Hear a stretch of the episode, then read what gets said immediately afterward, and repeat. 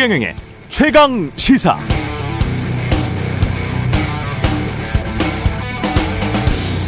네, 위급 재난 문자 보고 놀라셨을 텐데요. 상황을 정리해 드리면 서울시에서 6시 41분 경계 경보가 나갔고 그리고 행정안전부에서 그 경보는 경계 경보는 오발령이었다. 오발령 사항임을 알려드린다는 문자가 뒤이어서 왔습니다. 행안부, 행정안전부, 민방위 경보 발령 전달 규정을 제가 찾아봤는데요.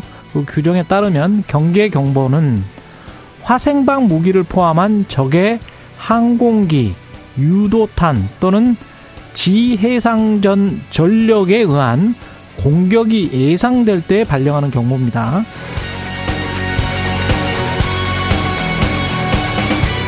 네. 안녕하십니까. 5월 31일 세상에 이익이 되는 방송 최경련의 최강시사 출발합니다. 저는 KBS 최경련 기자고요.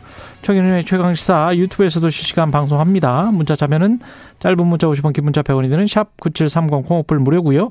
오늘 최강시사 지금 합 참의 발표로는 북한이 남쪽으로 우주 발사체를 북한의 주장입니다. 남쪽으로 우주 발사체를 발사했다고 발표를 했는데 뉴스 언박싱 하기 전에 홍민 통일연구원 실장과 좀 인터뷰를 해보겠고요. 국민의힘 윤상현 의원 그리고 민주당 윤건영 의원 그리고 3부에서는 여론조사 분석 준비되어 있습니다.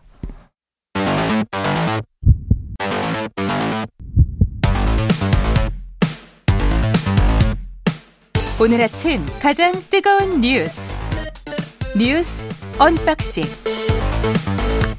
네, 뉴스 언박싱 시작하겠습니다. 민동기 기자 김민아 평론가 나와 있습니다. 안녕하십니까? 안녕하세요. 예, 일단 북한이 북한의 주장입니다. 남쪽으로 우주 발사체를 발사했다고 발표를 했고 일본 해상보안청은 탄도 미사일로 보이는 물체가 이미 낙하했다. 일본은 지금 미사일로 표기를 하고 있고 북한의 주장은 우주 발사체입니다. 홍민 통일연구원 실장 잠시 인터뷰를 하겠습니다. 여보세요? 예, 안녕하세요. 예, 지금 상황이 확인된 게 뭘까요? 예, 일단 그 지금 NSC가 소집이 됐습니다. 예. 대통령실에서 그래서 지금 일본 정부는 오키나와에 대피령이 내려졌고 또 한국에서는 지금 백령도 인근에 경보가 발령이 됐습니다. 그러니까 미사일 조기 경보 같은 것들이 이제 발동이 되는데 예.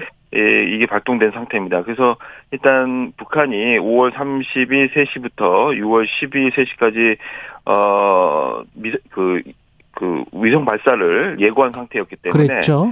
예, 그리고 최근에 그 동창리 서해 위성 발사장에서의 어, 발사 동향 내용을 봤을 때 발사한 것으로 지금 판단이 되고요. 예. 정확한 내용은 이제 합참의 그 이제 전달에 따라서 저희가 그렇죠. 오는 정보에 따라서 이제 확인이 될 수 있을 것 같습니다. 그 전에 우리가 계속 보도했던 내용들은 정찰 위성이라 그랬었잖아요. 네네네. 어떻게 보십니까, 이, 이 연구실장님은? 예, 뭐 정찰 위성으로 군 정찰 위성으로 보는 게 맞고요. 예. 어, 그러니까 이거를 뭐 탄- 탄도 미사일이라고 보는 거는 이제 일본 정부에서 이제 그렇게 사용을 하고 있지만 음. 에, 이게 이제 탄도 미사일을 용도로 쏘기 위해서 군 정찰 위성이라고 속인 것이라기보다는 예. 오히려 이제 기존의 ICBM과 같은 이제 대륙간 탄도 미사일을 운용하고 그것이 어느 정도 이제 발사체 안정성을 갖게 되니까 예. 그 기술을 바탕으로 해서 군정찰 위성을 쏜다라고 하는 게 이제 오히려 맞을 것 같습니다. 그런 측면에서 이제 군정찰 위성이 맞고요. 예. 그다음에 실제 북한이 이 뭐 무기체계 개발 5개년 계획에 따라서 어 군정찰 위성을 발사하겠다고 했고 이 군정찰 위성은 어 핵미사일 체계를 운영하는 데 있어서 사실상 눈의 역할을 하는 아주 중요한 어 구성 부분입니다. 그렇기 음. 때문에 이거를 뭐 기만적으로 그 소위 그 개발하고 있다라고 얘기하는 것보다는 예. 실질적으로 이것이 굉장히 필요하고 어, 그 필요에 따라서 향후에 계속적으로 아마 여러 기를 발사하는 행보를 하기 위한 첫 그 발사다 이렇게 보시면 될 것 같습니다. 지금 속보 나온 거는 합참이 북한 발사체 백령도 서쪽 먼바다 상공을 통과해서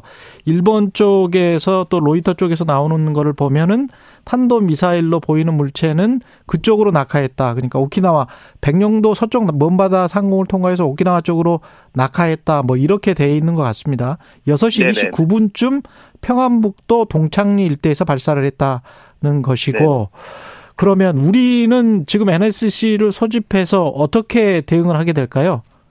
예, 뭐 우리 그 정부 같은 경우에는 사전에 뭐 다양한 한미 감시 자산을 통해서 이미 이제 그 사전 징후를 어느 정도 이제 포착을 하고 또 그리고 발사 이 직후에 뭐 다양한 이제 경보 체제를 통해서 이미 확인을 그 궤적 자체를 확인을 하고 있었던 것으로 보여집니다. 그 지금 한미의 이제 이지스 구축함, 한미 감시자산 중에는 이지스 구축함이 계속 작동을 하고 있었고, 네.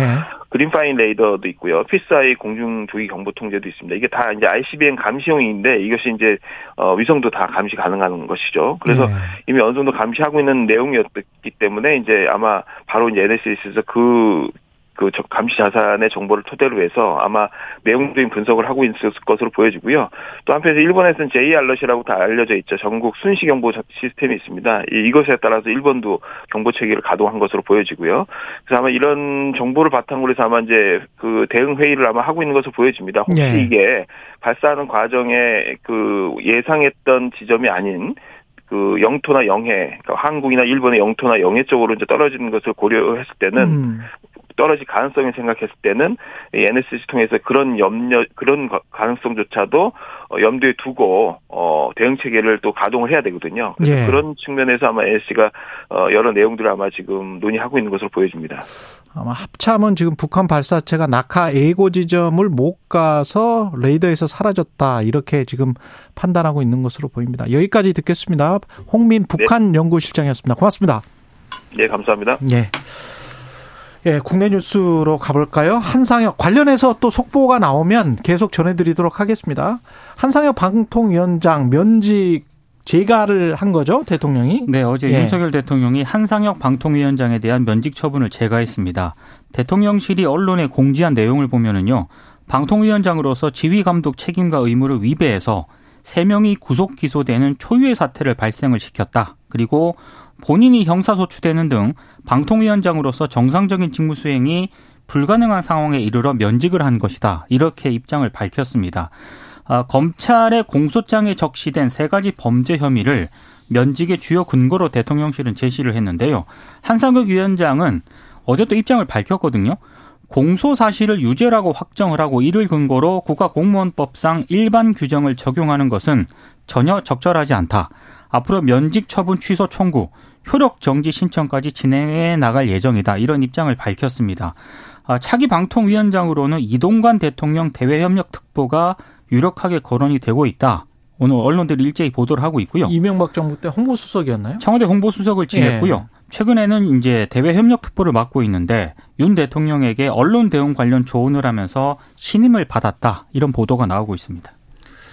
그러니까 몇 가지 이제 의문 크게 나누면 이제 세 가지 의문이 있어요. 첫째는 방통위법상 이게 좀 애매한 것 같습니다. 네. 면직이 네. 가능한 거냐. 그러니까 이 합의제 기구의 이 위원장을 면직하는 것 자체가 가능한 거냐. 왜냐하면 방송법에 보면은 이런 여러 가지 논란이 있고 뭐 문제가 있으면 국회에서 이제 탄핵 소추하게 돼 있는 것이고 위원장에 대해서는 그렇기 때문에 그게 아니라 이제 국회에서 그렇습니다. 네. 국회에서 탄핵 소추하게 돼 있습니다. 그게 아니라 대통령이 면직하는 게 가능한 거냐에 대한 의문이 하나가 있고 그다음에 또 법에 보면은 방통위원장으로서 어떤 직무에 해당하는 어떤 이 직접적 연관이 있는 그러한 잘못을 하지 않은 경우에는 면직되지 않 그런 것이 아닌 한 면직되지 아니하다 또 이렇게 돼 있어요. 예. 그러면은 그와 관련된 잘못을 하면은 면직이 되는 거냐 이게 좀 애매하죠. 면직되지 않는다는 부분만 있고 면직의 요건 또 없는 거니까 그래서 이게 논란이 될 수 있는 어떤 법적 근거가 하나가 있고 두 번째로 면직이 될 수 있다라고 본다면 본다면 가정입니다. 그런다고 하면은 어떤 부분이 지금 문제가 되는 것이냐에 대해서 그러니까는 지금 한상혁 방통위원장 주장은 일반적인 어떤 이 공무원에 적용해야 될 그러한 이제 법리에 대, 법리를 적용하는 것이 옳지 않다. 그 다음에 지금 기소가 된 걸 가지고 유죄 판단하는 거 옳지 않다 이런 거예요. 예를 들면 기소 내용이 뭐 일전에도 말씀드렸습니다만 뭐 폭력을 저질렀다든지 뭐 돈을 훔쳤다든지 뭐 그런 것이면 이게 어떤 공무원으로서의 어떤 품위유지 의무 위반이다라고 주장할 수 있을지 모르겠는데 그런 내용도 아니고 그리고 TV조선의 이제 재승인과 관련돼서 어떤 역할을 했다는 것인지도 공소장 보면은 정확하지 않아요. 그러니까는 몇 가지 정황들 예를 들면은 공소 구속영장도 기각됐었잖아요. 그렇죠. 네. 공소 사실과 관계가 없는 예를 들 뭐 큰 관계가 없다고 볼 수 있는 정황에 불과한 예를 들면 이 TV조선 이 승인 재승인 결과가 나오니까 미치겠네 뭐 이 욕 좀 먹겠네 뭐 이런 얘기 했다. 근데 그런 얘기를 한 것이 뭐 어떤 지시나 묵인의 증거가 될 수 있겠습니까? 네. 정황인 것이지.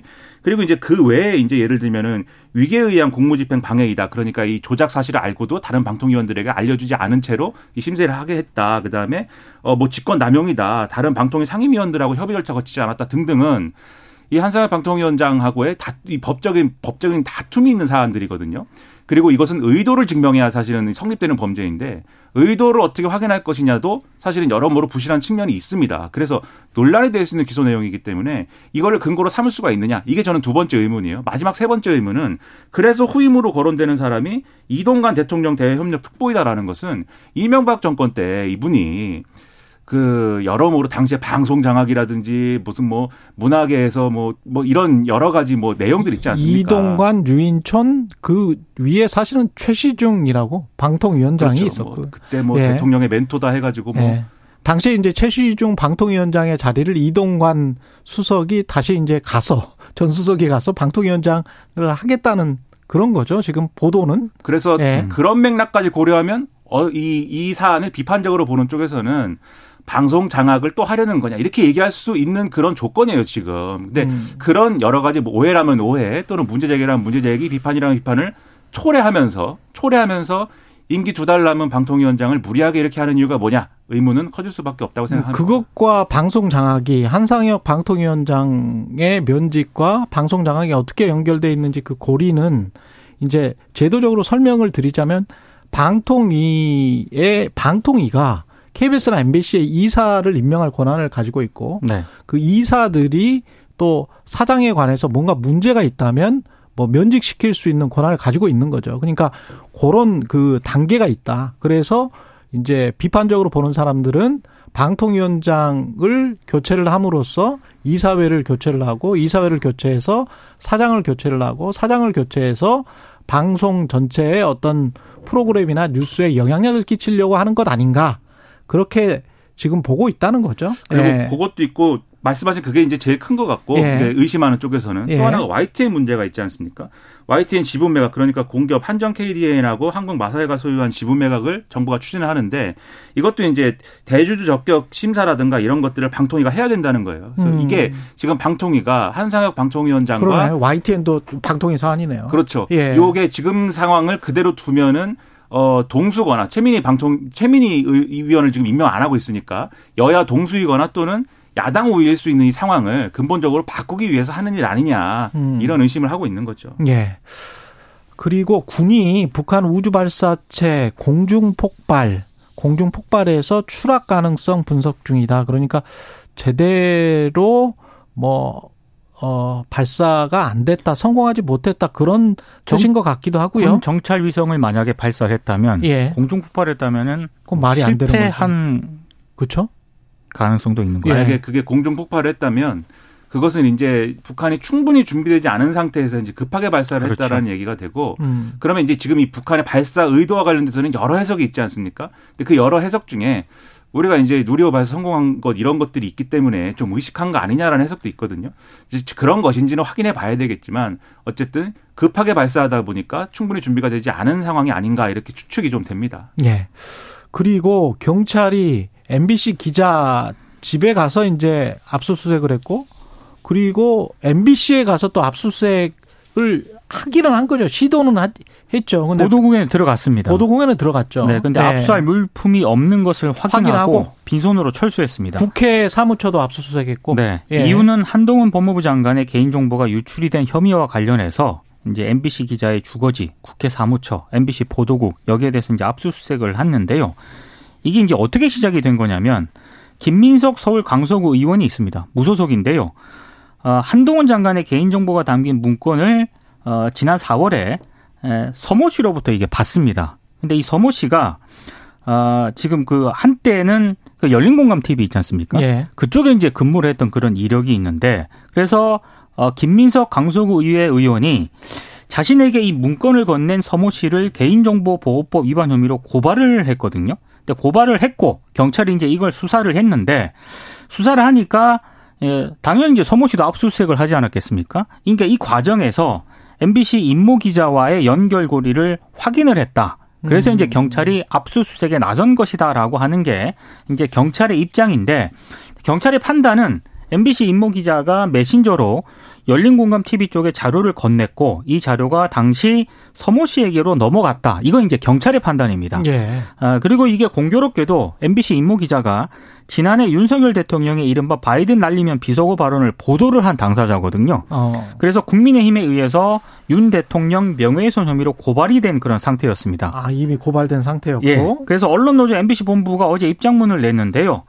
한동훈 장관 인사청문 관련 자료를 타사 기자에게 전달했는지는 수사 과정에서 확인될 사안이다. 그런데 기자 개인의 개인정보 유출 혐의로 MBC를 압수수색하는 것은 과잉 수사다 이렇게 비판을 했고 MBC도 이제 회사 명의의 입장문을 냈는데 어, 개인에 대한 수사를 이유로 그것도 공인인 국무위원 관련 정보를 이유로 어, 압수수색 영장을 집행을 하는 것은 사상 초유의 과잉 수사라고 좀 비판을 하고 있습니다. 음. 그러니까 일단 뭐 쉬운 것부터 말씀드리면 언론사의 이제 보도국과 관련된 압수수색은 그게 어떤 경우든 간에 이렇게 뭐 함부로 할 것은 아닌 것이죠. 뭐 영장이 나올 수는 있는데 영장이 나오더라도 집행 과정에서는 충분히 언론사와 충분한 협의를 갖춰서 이 좀 언론사를 존중한 방식으로 해야 된다라고 저는 생각을 하는 왜냐하면 언론이라는 것은 일반적으로 권력과 긴장 관계에 있을 수밖에 없는 존재인 것이고 그러다 보니까 이 보도국 내에는 언론 언론 입장에서는 권력이 불편할 만한 이 사건과 관계없는 여러 가지 정보라든가 여러 가지 취재원에 관련된 정보라든가 이런 것들을 갖고 있을 가능성이 상당한 거 아니겠습니까? 근데 그 취재원들은 또 민간인이거나 그렇죠. 뭐 우리가 꼭 그 이름을 숨겨야 되는 그런 익명의 제보자들도 굉장히 많, 그렇죠. 많죠. 근데 그런 것을 기자 그리고 컴퓨터 안에 정보 보고 시스템이 또 따로 다 있기 때문에 그리고 이 임모 기자가 정치부에 있었고 그다음에 경제부에 있었잖아요. 그러면은 그 각 부서별로 또 정보보호 창이 또 다르단 말이죠. 네.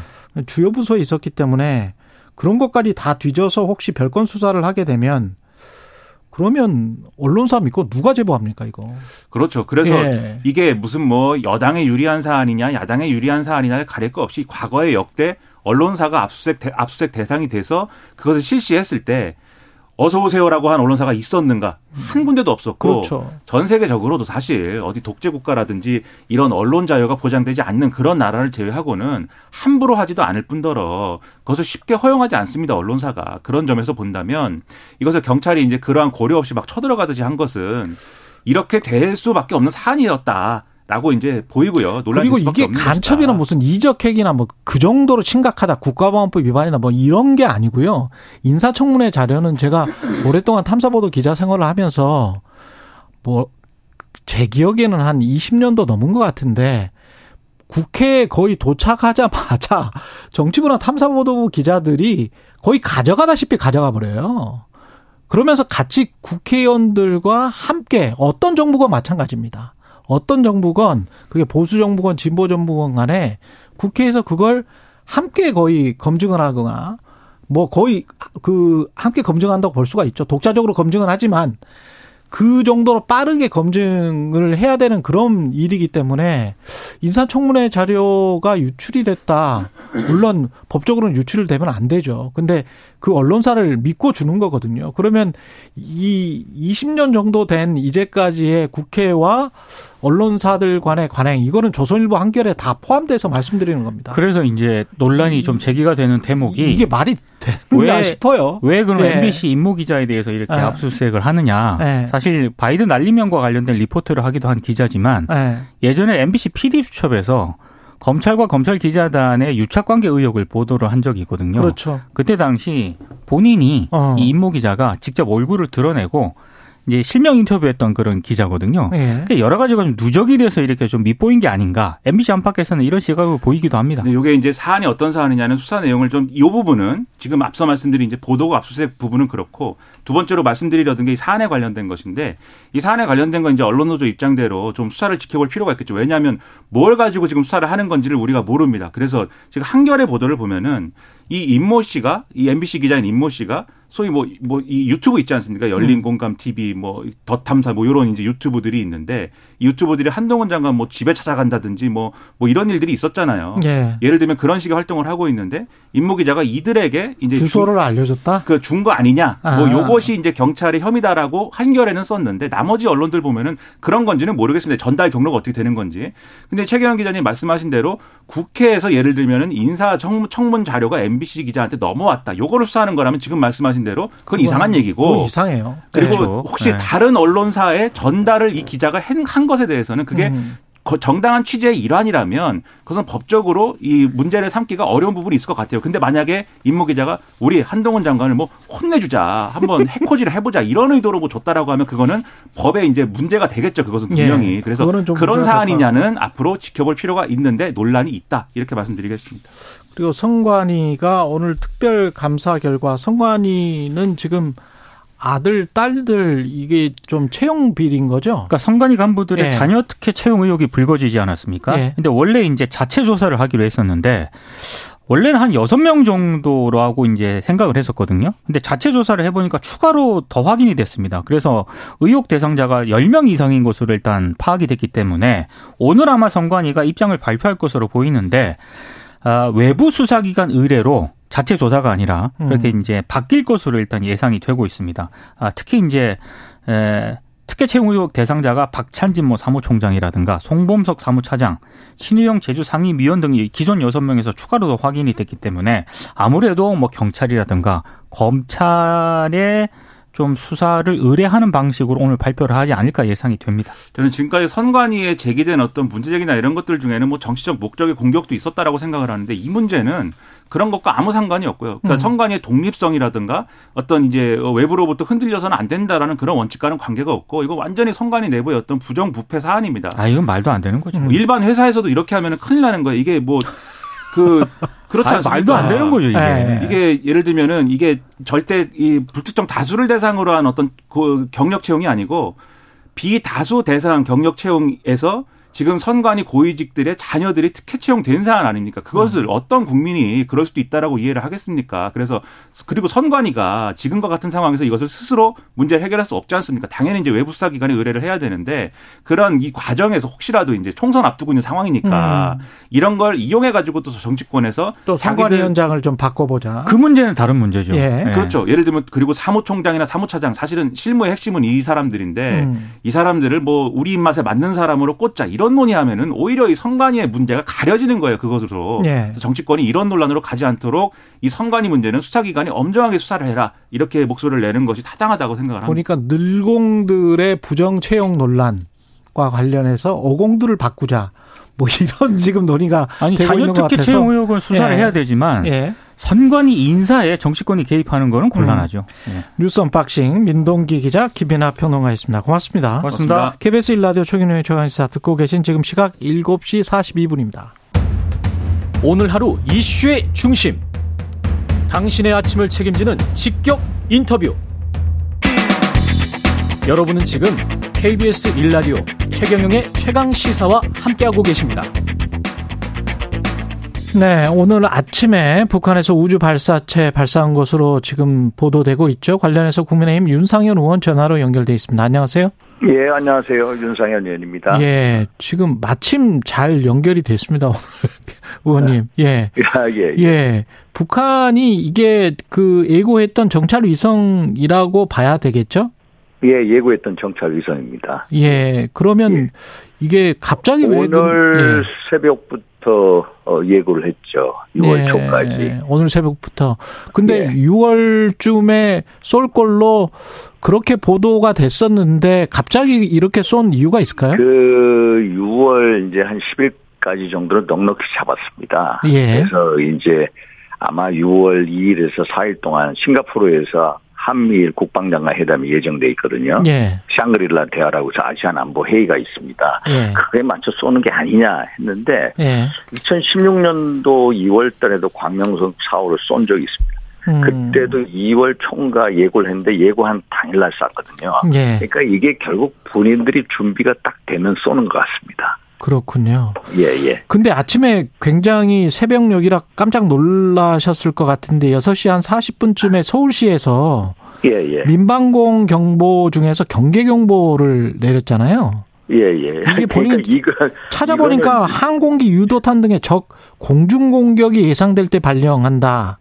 예, 예. 이게 맞습니까? 그러면 경계 경보가? 그러니까 이게 지자체 단 지자체 자체적으로 낸 거죠. 네, 공보였고요. 예. 이거 소위 말해서 북한의 위성 발사체 음. 이 실험하고는 다른 내용입니다. 그래서 아마 서울시에서도 잘못 잘못된 거죠. 예, 예. 그렇게 밝혔습니다. 그러면 이게 체계가 뭐 시도지사에 제가 알고 있기로는 2017년도에 시도지사가 발령할 수 있다. 경계 경보를 예. 뭐 이렇게 알고 있는데 그거 발령하고 난 다음에 바로 행안부에 보고를 해야 될 거 아닙니까? 그쪽이 이제 소방센터가 있기 때문에.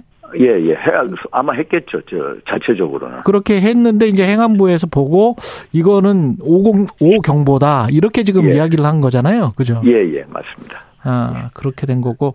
이게 예. 지금 대통령이 NSC 주재를 해서 어떻게 대응을 할 거라고 보세요? 아마 대응을 하게 되면은 예. 이제 그 결국은 어제 한국, 미국, 일본 이 북핵 수석 대표들이 계속해서 어, 탄도미사일 발사 금지를 음. 한 어, 2009년도 유엔 예. 안보리안 1817호 이게 대한 위반이다. 음. 쏘지 마라. 예. 라고 계속 경고를 했는데 쌌거든요. 예. 결국 대응은 국제사회 소위 말해서 미국, 일본, 또 EU 이런 나라들과 공조해서 어 결국 북한에 대해서 응분의 뭐 대가를 치르게 하겠다 얘기하지 않습니까? 예. 결국 이렇게 봅니다. 그런데 지금 저 예. 미사일이라 말씀을 하셨는데 우리 합참은 북의 남 북이 남쪽 방향으로 북 주장에 우주 발사체를 발사했다. 발사체 이야기를 계속하고 있고 일본 보안청은 발사체를 쏴더라고요. 예. 우주 발사체 결국에는 군사 정찰 위성이거든요. 예. 결국 본인들이 어제 공개적으로 얘기를 했습니다. 예. 그렇지만은 이 우주 발사를 쏘는 게 탄도 미사일 기술 이용을 하는 거거든요. 예, 예. 탄도 미사일 기술 이용한 발사체 음. 발사 실험 자체가 유엔 결의안 음. 위반이라는 겁니다. 아 그렇군요. 예예. 예. 예, 그리고 그 예. 전에 이게 발사하기 전에 일본과 아 북한이 기시다 총리도 그렇고 북한의 김정은도 그렇고 뭔가 좀 대화를 할 것 같은 그런 분위기 아니었습니까? 어 이제 그 기시다 후미오가 예. 납치 문제 해결을 위해서 예. 무조건 조건 없이 대화를 하겠다라고 했고 북한도 이에 응하는 제스처를 취했죠. 예. 이거는 북한하고 일간의 어떤 근본적인 문제, 소위 말해서 이제 1970년대 그 일본 이 납치 사건 때부터 풀어가는 거고 2년도에 고이즈미 총리 때 다섯 명인가 일본이 납북자를 들려준 적이 있었거든요. 예. 일본의 가장 큰 현안 문제는 북일 간의 이 납치자 문제입니다. 그렇죠. 이 문제하고 이 소위 말해서 의성 발사체 실험하고는 완전히 다른 스토리입니다. 다른 어. 내용입니다. 그러면 그건 그거고 이건 예. 이거라는 겁니다. 예. 그러네요. 그러면 예. 북한이 그렇게 이제 일본에 접근을 하면서 한국을 패싱하는 듯한 태도를 지금 보이고 있는 겁니까? 아, 뭐 그렇게 보이기는 없고요. 예. 아직까지. 이게 뭐 서로 대화한 안 소위 말해서 한 뭐 이 2000년도에 김정일 위원장 고심이 만났을 때 예. 북한의 기술위원장이 납치 일본인 납치 문제에 대해서 시인을 했거든요. 음. 그리고 다섯 명을 보냈습니다. 근데 일본에서 아직 제가 18명 예. 정도 중에 5명밖에 해결이 안 됐다. 아. 그래서 이 문제는 끝까지 풀겠다는 거고 예. 이 일본인 납치자 분들의 유족이 지금 한 두 분이 살아 계세요. 예. 전부 다 90대 중반이세요. 그러니까 이게 빨리 해결해야 되는 문제거든요. 아. 그런 차원에서 기시다 후미오가 무조건적인 만남 제안을 한 거고요. 아. 여기에 대해서 북한도 그래 한번 대화해보자 이런 식으로 나오고 있는 겁니다. 그러면서 북한이 일본으로부터 뭔가를 얻어낼 가능성 같은 건 없을까요? 과거에도 이 문제가 예. 이제 뭐 얘기가 된 적이 있습니다. 고이즈미 음. 때. 그래서 예. 뭐 이걸 통해서 소위 말해서 이제 뭐 이제 보상 문제, 배상 문제 등하고 뭐 연결시키는데 사실 이게 쉽게 풀릴 분 아닙니다. 예. 그리고 우길기와 관련해서는 그 하태경 의원은 뭐 우길기와 화해할 때가 됐다. 뭐 이렇게 동의하세요? 그래서 나는 이게 예. 그렇게 우길기와 화해한다 그러면 좀 이게 무슨 말인가 할 겁니다. 예. 그래서 저는 이게 문제 본질을 보자라고 음. 겁니다. 문제의 본질. 예. 그러니까 일본 군함이 요번에 이제 우리 이제 한국에 입항하지 않았습니까? 예. 온 이유가 뭐냐. 소위 말해서 다국적 해, 양 차단 훈련 때문에 왔거든요. 음. 이게 PSI라고 해가지고요. 예. 이제 영어로 말하면 Proliferation Security Initiative라고 하거든요. 예.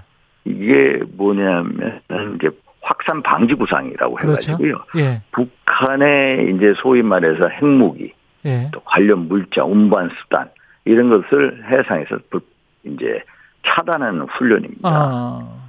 이게 한 106개국이 참여 있고요. 우리도 2009년도인가 우리 MB 정부 때 여기에 참여를 했습니다. 그게 예. 딱 20주년 맞는 해입니다. 예. 올해가 2003년도부터 시작이 돼서 예. 그래서 제주도에서 고위급 회의를 하고 다국동 해양 차단 훈련을 하자라고 해서 일본에 이제 함정이 들어온 거거든요. 음. 그래서 이게 근본적으로 우리의 안보를 위한 겁니다. 북핵 이 미사일 대응을 위한 훈련인데 이게 어떻게 그냥 우기기 논란으로 가버린 겁니다. 그래서 음. 근본적으로 확산 방지 구상 PSI의 이제 이 출범 취지나 해상 훈련 네, 목적 이런 거가 주, 이제 더 주안점인데 어떻게 우길기 논란으로 가버렸습니다. 예. 참 안타깝습니다. 예, 한 3분 정도밖에 안 남아서요. 최고위원 예. 보궐선거 관련해서 간단하게 여쭤볼게요. 지금 예. 저 원내에서 현역 국회의원은 어, 출마를 안 한 것 같던데 예, 예, 이렇게 되면 누가 되는 걸까요? 별로 관심이 없는 겁니까, 최고위원? 제가 그렇게 봤습니다. 예. 한 여섯 일곱 분, 여섯 했던데 보니까 우리 김가람 예, 우리 예. 옛날 JC 중앙 회장했거든요. 예. 또 청년 대변인 아마 예. 우리 김가람 대변인 되지 않을까 이렇게 보여. 예. 근데 뭐 최고위원 뭐 재선위원들이 나갈 거다 나갈 거다 하다가 안 나가고요. 예. 그래서 왜 안 나갔나 이제 참 아마 그런 것 같아요. 예. 제가 보니까 이제 이당 지도부 입성해봤자 별 소위 말해서 어떤 메리트가 없다. 없다라고 실익이, 실익이 메리트가 없다. 없다. 예. 얘기한 것 같아. 그럴 바에야 국회의원들은 지역구 활동이나 열심히 하자 이런 어. 식으로 생각했던 것 같아요. 예. 이현주 전 의원은 그렇게 분석하던데 친윤 인사가 아니면 누가 선뜻 최고위원이 되겠다고 하겠냐.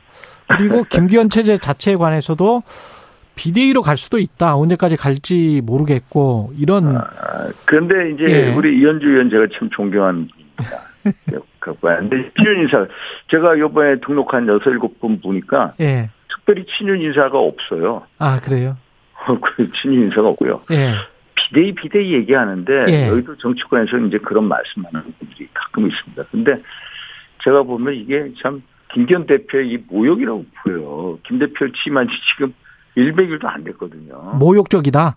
네, 모욕으로 보이죠. 예. 얘기하는 것은. 이 비대 얘기는 너무 앞서가는 발언이다. 너무 앞서갔다. 김기현 대표도 제가 보면 이제 강단도 있고 소신도 있는 분이거든요. 예.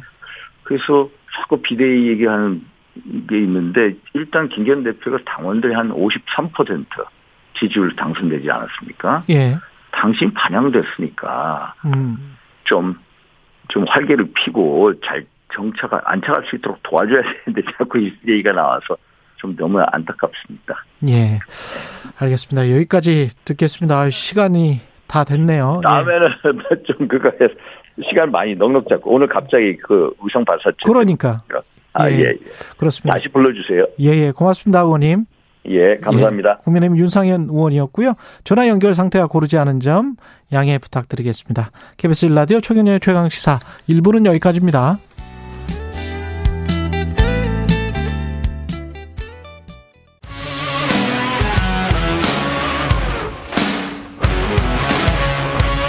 오늘 하루 이슈의 중심 최경영의 최강 시사. 네, 민주당은 지난 14일에 열린 쇄신 의원 총회에서 혁신기구를 구성하기로 합의했습니다. 그런데 보름이 훌쩍 지났고요. 예, 곧 6월인데 혁신기구 구성에 난항을 겪고 있습니다. 정권을 위임한 혁신위원회 구성을 직접 제안했던 더불어민주당 윤건영 의원 나와 계십니다. 안녕하세요. 네, 구로울의 윤건영입니다. 예. 당내 이슈 전에 지금 북한이 그 발사체를 발사를 했습니다. 네. 그런데 이 관련해서 지금 6시 40분쯤에 서울시 주민들은 깜짝 놀라셨을 거예요. 그렇죠. 뭐 네. 대피하라고 방송 나오고 문자 나오고 해서 민방위 경계 경보가 나오고. 예, 예. 저도 놀랬습니다. 예. 이게 방송 나오려고 준비하는데 예. 막 웽웽웽 소리도 나오고 문자도 나오고 아이들은 학교 가다가 이게 뭐냐, 예, 그렇죠. 어디로 대피해야 되냐, 뭐 그런 형국이었죠. 예. 그래서 저도 옆에 저 청소하시는 아주머니들이 자꾸 물어보셔가지고 이미 떨어졌으면 이미 떨어졌을 시간입니다. 걱정 마십시오. 뭐 이렇게 이야기를 했는데요. 네. 지금 그 다음에 또 행안부에서 오발령이라고 오발령이라고 나왔잖아요. 서울시의 발령이 오발령 잘못된 발령이다라고 했는데요. 이게 원래 체계가 어떻게 돼 있었던 겁니까? 그 우선 정부의 역할이라는 게 국민을 불안케 하지 않아야 되는 건데 그렇죠. 불안을 조장한 거죠. 어떻게 됐든 결과론적으로 음. 보면 그래서 저는 위기 관리 대응 시스템 대응에 있어서 좀 문제가 있는 거 아닌가 싶습니다. 왜냐하면 예. 북한의 정찰 위성 발사라는 건 며칠 전부터 예견돼 있던 거죠. 음. 그러면 사전에 우리 위기관리 대응 매뉴얼에 따라 준비가 됐을 거란 말입니다. 예. 그런데 이런 실수를 저질렀다라는 건 도저히 이해가 되지 않고요. 예. 어, 서울시라든지 국방부, 수방사 여러 경로를 좀 확인해 보고 문제가 어디에 있는지 철저히 좀 따져볼 사안이다라고 생각하고 정말 코미디 같은 일이 벌어진 거라고 생각합니다. 예. 그리고 지금 바로 그 전에 이제 김정은 기시다가 조건 없이 만날 수 있다. 네. 이게 무슨 의미일까요? 우리 입장에서는 얄밉고 짜증나지만 기시다 총리가 외교를 잘하는 겁니다. 아. 윤석열 대통령이 일본 너무 믿다가 뒤통수 제대로 한 방 맞은 거죠. 예. 일본에 대해서 모든 걸 양보했는데 기시다 총리가 대북 대화 제의를 한 거 아닙니까? 예. 우선 사전에 우리 용산 대통령실에 통지했는지도 의문입니다. 계시다가 예. 예. 아마 안 했을 걸로 보여지고요. 윤석열 대통령이 대북 강경 일변도의 정책을 펼치니까 그 틈을 기시다가 노리고 들어온 거죠. 어. 기시다 이전에도 예. 아베 총리 등 일본은 북일 정상회담을 집요하게 추진해 왔습니다. 어. 고이즈미 이전 이후에도요. 예. 계속. 아, 이게 북한이 이뻐서라기보다는 동북아 지역의 주도권을 지기 위해서 음. 북한, 일본이 나선 거거든요. 즉 주인공이 되고 싶은 거죠. 예. 근데 그동안 김대중 대통령이나 문재인 대통령 등에 막혀 있다가 윤석열 대통령 이후에 틈이 생기니까 그 틈을 비집고 들어오는 겁니다. 아. 그럼 북한이 얻을 수 있는 건 뭡니까? 지금 북한은 겉으로는 정찰 위성을 쏘면서 도발을 하지만 예. 속으로는 누군가 중재해주기 바라는 마음도 있거든요. 아. 그런 상황에서 일본이 손을 내미니까 예. 일정한 조건만 맞으면 저는 급진전 될 수도 있다고 생각합니다. 그러니까 납북자 문제가 풀리고 이러면은 납북자 문제는 주요 변수는 아닐 거라고 아, 보고요. 아, 그래요? 예. 아. 마 내밀한 변수들이 몇 가지 있을 텐데요. 그래요? 문제는 대한민국이죠. 북일 관계가 어떻게 되든 어. 한반도 문제에 있어서 운전자가 되지는 못할 망정 최소한 조수석에는 앉아야 되는 거 아닙니까? 그런데 어. 윤석열 대통령 이후에는 지금 아예 구경하는 관객으로 멀찍이 떨어져 버렸어요. 그러니까 북한이 우리를 지금 패스하고 있는 겁니다. 한마디로 패싱? 말하면 코리아 패싱이죠. 코리아 패싱하고 있는 예. 겁니까? 왜냐하면 강경 일변도로 한미일 안보 동맹, 안보 협력만 강조하고 있으니 음. 북한으로부터는 윤석열에 대해서 윤석열 대통령에 대해서 음. 별로 기대할 게 없다라고 북측은 생각할 수 있는 거죠. 외교부 당국자는 일본과 긴밀히 소통하고 있다 이렇게 주장을 하고 있고 북한이 대화를 원하면 핵 도발을 중단해야 된다. 이거는 이제 기존의 입장이고요. 네. 근데 이게 약간 좀 우려스러운 게 중국도 지금 상황이 네. 권영세 통일부 장관은 이제 한미 간의 관계는 충분하니 이제 중국이랑 좀 밀접하게 해야 된다. 네. 그래서 중국이랑 관계를 좀 신경 써야 된다 이렇게 이야기를 했거든요. 근데 제대로 그게 보신 가능, 거죠. 제대로 봤는데 네. 아마 제가 볼 때 좀 늦지 않았나 싶은데요. 얼마 네. 전에 중국의 국장급 간부가 와서 음. 몇 가지 문제들을 지, 뭐 중국 입장에서는 제기하고 갔다고 합니다. 예. 즉 대한민국이 한미일 연대 체제로 들어가니 음. 중국 입장에서는 당연히 뭐 속으로 거슬리는 부분들이 있지 않겠습니까? 그렇죠. 그런 예. 부분들을 문제 제기를 했다고 합니다. 예. 지금 윤석열 대통령은 가치 외교라고 그러잖아요. 예. 이게 쉽게 말하면 미국 올인 외교거든요. 미국에다 음. 퍼주기 하고 대신에 그에 대한 반대급부를 얻겠다. 이게 가치 외교입니다. 쉽게 말하면. 예. 근데 문제는 그게 제대로 작동이 안 되고 있는 거죠. 반대급부를 못 얻고 있다? 그렇죠. 일본과 비교해 보면 알 수 있는데요. 일본은 일본도 마찬가지로 퍼주게 합니다, 미국에. 예. 근데 실익은 철저히 챙기죠. 음. 근데 우리는 반도체법이나 인플레이션 감축법 등 찍소리 한번 제대로 못 해봤잖아요. 예. 실익을 못 챙기는 거죠. 그러니까 어. 가치 외교가 실패했다, 퍼주기 외교를 한다라는 비난을 받을 수밖에 없다. 이렇게 말씀드리고 싶습니다. 근데 좀 지금 묘한 게 사실은 미국 기업들 지금 뭐 테슬라 오늘 보도도 나왔습니다마는 머스크 회장 같은 경우도 일론 머스크도 아니 중국과 계속 그 교육하겠다. 거기에 공장 짓겠다. 뭐 그러면서 테슬라 팔겠다. 이렇게 지금 이야기를 하고 있는 것이고 지금 어 골드만삭스인가요? 거기 회장도 마찬가지고 지금 애플도 그렇고 미국의 기업들은 그냥 계속 공격적으로 지금 하고 맞습니다. 있거든요. 그게 현실이거든요. 예. 시장으로서의 중국을 무시할 수 없잖아요. 예. 현실이거든요. 제가 단어 딱 두 가지로 설명을 할 수 있을 것 같은데요. 음. 올 초까지만 하더라도 미국은 중국과의 디커플링이라고 이야기했습니다. 예. 중국과 손을 떼야 된다. 그렇죠. 중국 정신 차리게 해야 된다. 쉽게 말하면 이거죠. 올 초까지만 해도. 예. 근데 최근에 와서는 디리스킹이라고 합니다. 디리스킹이라고 예. 하죠. 이게 유럽에서부터 시작된 거죠. 우크라이나 전쟁으로 인해서 중국의 요인을 무시할 수 없는 상황이니까 예. 방금 진행자께서 말씀하신 것처럼 심지어 미국 기업조차도 중국에 진출하고 있는 상황이니 예. 디커플링으로는 도저히 안 된다. 예. 디리스킹으로 가자. 이거거든요. 어. 그러니까 현실을 인정하는 건데 지금 유독 대한민국 윤석열 정부만 어. 한미일 안보 협력 동맹 이걸로 갇혀 있어서 예. 이러다가 나중에 우리만 손해 보는 거 아닌가라는 걱정이 있는 거죠. 그리고 오늘 오전 8시에 백령 지역의 경계 경보 해제가 발표됐다. 네. 행안부 재난 통보문을 전달해 드리고요. 그 외교 이슈는 여기까지만 하고 민주당 당내 이슈로 지금 가보겠습니다. 네. 정권을 위임받은 혁신위원회를 제안을 하셨는데 지금 혁신위원회는 비대위하고는 다른 거죠. 예, 뭐 비대위하고 전혀 다르고요. 예. 혁신에 관한 정권을 부여하자라는 게 제 제안이었습니다. 혁신이라는 건 뭘 말하는 건가요? 아, 지금 민주당이 여러 일련의 사건들을 거치면서 국민의 신뢰를 놓치고 있지 않습니까? 잃어버리고 예. 있지 않습니까? 저는 그 위기가 여의도 시각과 국민의 시각, 즉 여의도 눈높이와 국민의 눈높이가 맞지 않아서 생긴 음. 문제라고 생각을 합니다.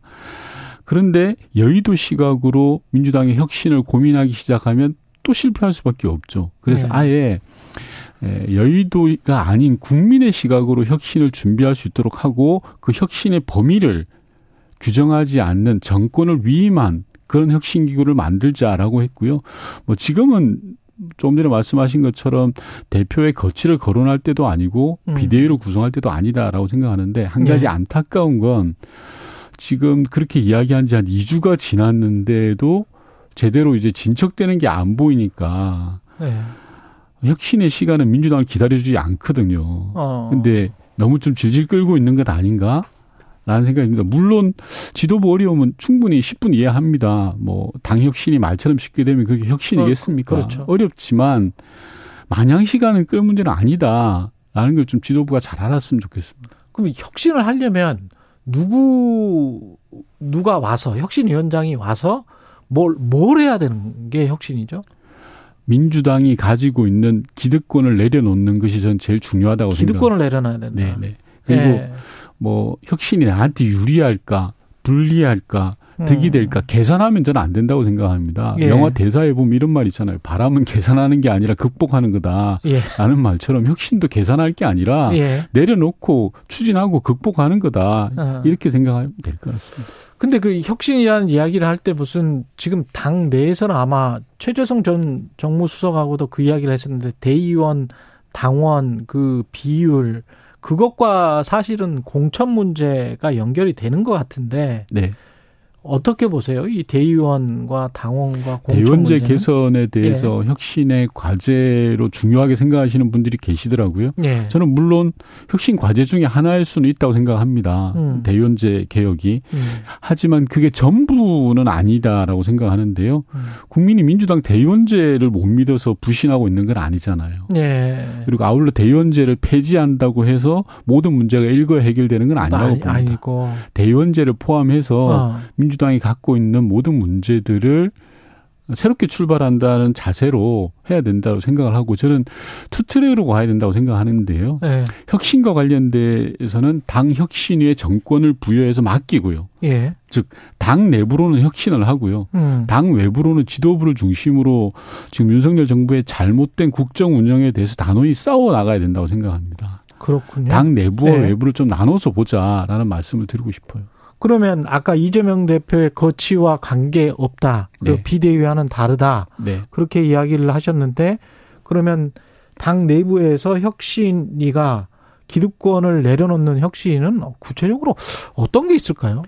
어, 지금 음, 제가 구체적인 걸 이야기하는 순간 그게 정치적으로 아, 보여지죠. 그러네. 예를 들어서 네, 예. 지금 뭐 조금 전에 말씀하신 대의원제 폐지 음. 또 어, 예를 들어서 어떤 세력이 주장하는 거지 않습니까? 예. 또 어떤 반대 세력은 어, 강성 팬덤 정치를 극복해야 된다라고 이야기하고 있고요. 저는 네. 그러지 말자라는 건데요. 예. 혁신을 자기가 처해 있는 위치에서 바라보면 이게 정치화가 되는 거죠. 예. 그래서 혁신 관련해서는 아예 외부에서 사람을 모셔와서 아. 맡겨버리자. 그럼 혁신이 전체가 외부 사람들로 아닙니다. 꼭 그럴 필요는 그럴 없다고 생각하고요. 네. 의사결정의 중요한 축들을 외부 인사로 맡기는 근데 특히 의원들이 아닌 사람으로 맡기는 게 좋겠다라는. 의원들이 아닌 사람으로. 예. 그러면 지도부하고는 완전히 분리된 지도부는 거기에는 안 들어가는 거죠? 뭐 전 들어갈 이유는 없다고 생각하죠. 들어갈 이유는 예. 없다. 그냥 최고위원 오해 살 필요는 없잖아요. 아, 알겠습니다. 그 혁신의 이미지와 관련해서 결국은 그 쭉 이재명 당 대표의 뭐 사법 리스크 민주당은 그 검찰의 탄압이다 정치 탄압이다 이렇게 주장을 하고 있습니다만은 이재명 사법 리스크 그 다음에 돈봉투 의혹 김남국 의원의 이 코인 문제 이런 것들이 이렇게 쭉 겹치면서 어 그게 뭐뭐 뭐 어떤 환경적 요인에 의해서 그렇든 간에 네. 내부에서 상당히 뭔가를 정말 정비해야 될 필요성은 분명히 있는 거잖아요. 그러면 하나하나씩 이렇게 뭔가 정리되고 네. 해결돼야 되는데 그런 게 전혀 안 되는 거 아닙니까 지금? 그렇게 전혀 안 돼서 제가 혁신 기구를 만들자고 제안을 그러면 그 혁신 기구가 이런 세 가지 문제 제가 구체적으로 말씀드린 세 가지 문제에 관한 답을 내놓을 수 있습니까? 고민의 출발점을 내놓는 거라고 생각을 하고요. 예. 방금 말씀하셨던 것처럼 민주당이 갖는 지금의 문제가 음. 특정 하나의 이슈에서부터 출발됐다고 저는 생각지 않습니다. 예. 이게 몇 가지 일들이 반복되면서 누적되어서 쌓이다 보니까 그렇죠. 그래서 이걸 막 하나하나 이 문제를 해결하기 위해서는 어떻게 접근해야 되라는 단편적 접근이 아니라 음. 종합적으로 국민의 신뢰를 되찾기 위한 혁신의 방안들을 예. 누군가 내놓아야 된다. 아주 철저하고 그리고 절박하게 네. 그게 드리고 싶은 말씀입니다. 그 혁신이라는 말이 참 추상적이어서 결국은 구체적으로 뭐 김남국 의원 같은 경우는 뭐 깨끗하게 자진 사퇴하는 게 맞겠다. 혁신의 모습을 보여주기 위해서 어떻게 보세요? 김남국 의원님 같은 경우에는 네. 근본적인 문제로 돌아가야죠. 즉 국회 윤리특위가 그동안 사실 유명무실했지 않았습니까? 음. 뭐 윤리특위 제소한다고 해서 되는 것도 없고 안 되는 것도 없고 이런 상황이었잖아요. 네. 이번 기회에 윤리특위가 저는 거듭나야 된다고 생각하고요. 김남국 의원뿐만이 아니라 제소돼 있는 태영 의원 등 모두에 대해서 엄정한 절차를 밟아야 된다고 생각합니다. 그리고 예. 김남국 의원 스스로도 아마 여러 가지 생각하실 것 같아요. 진정으로 책임지는 게 무엇인지는 음. 아마 고민하시지 않을까 싶습니다.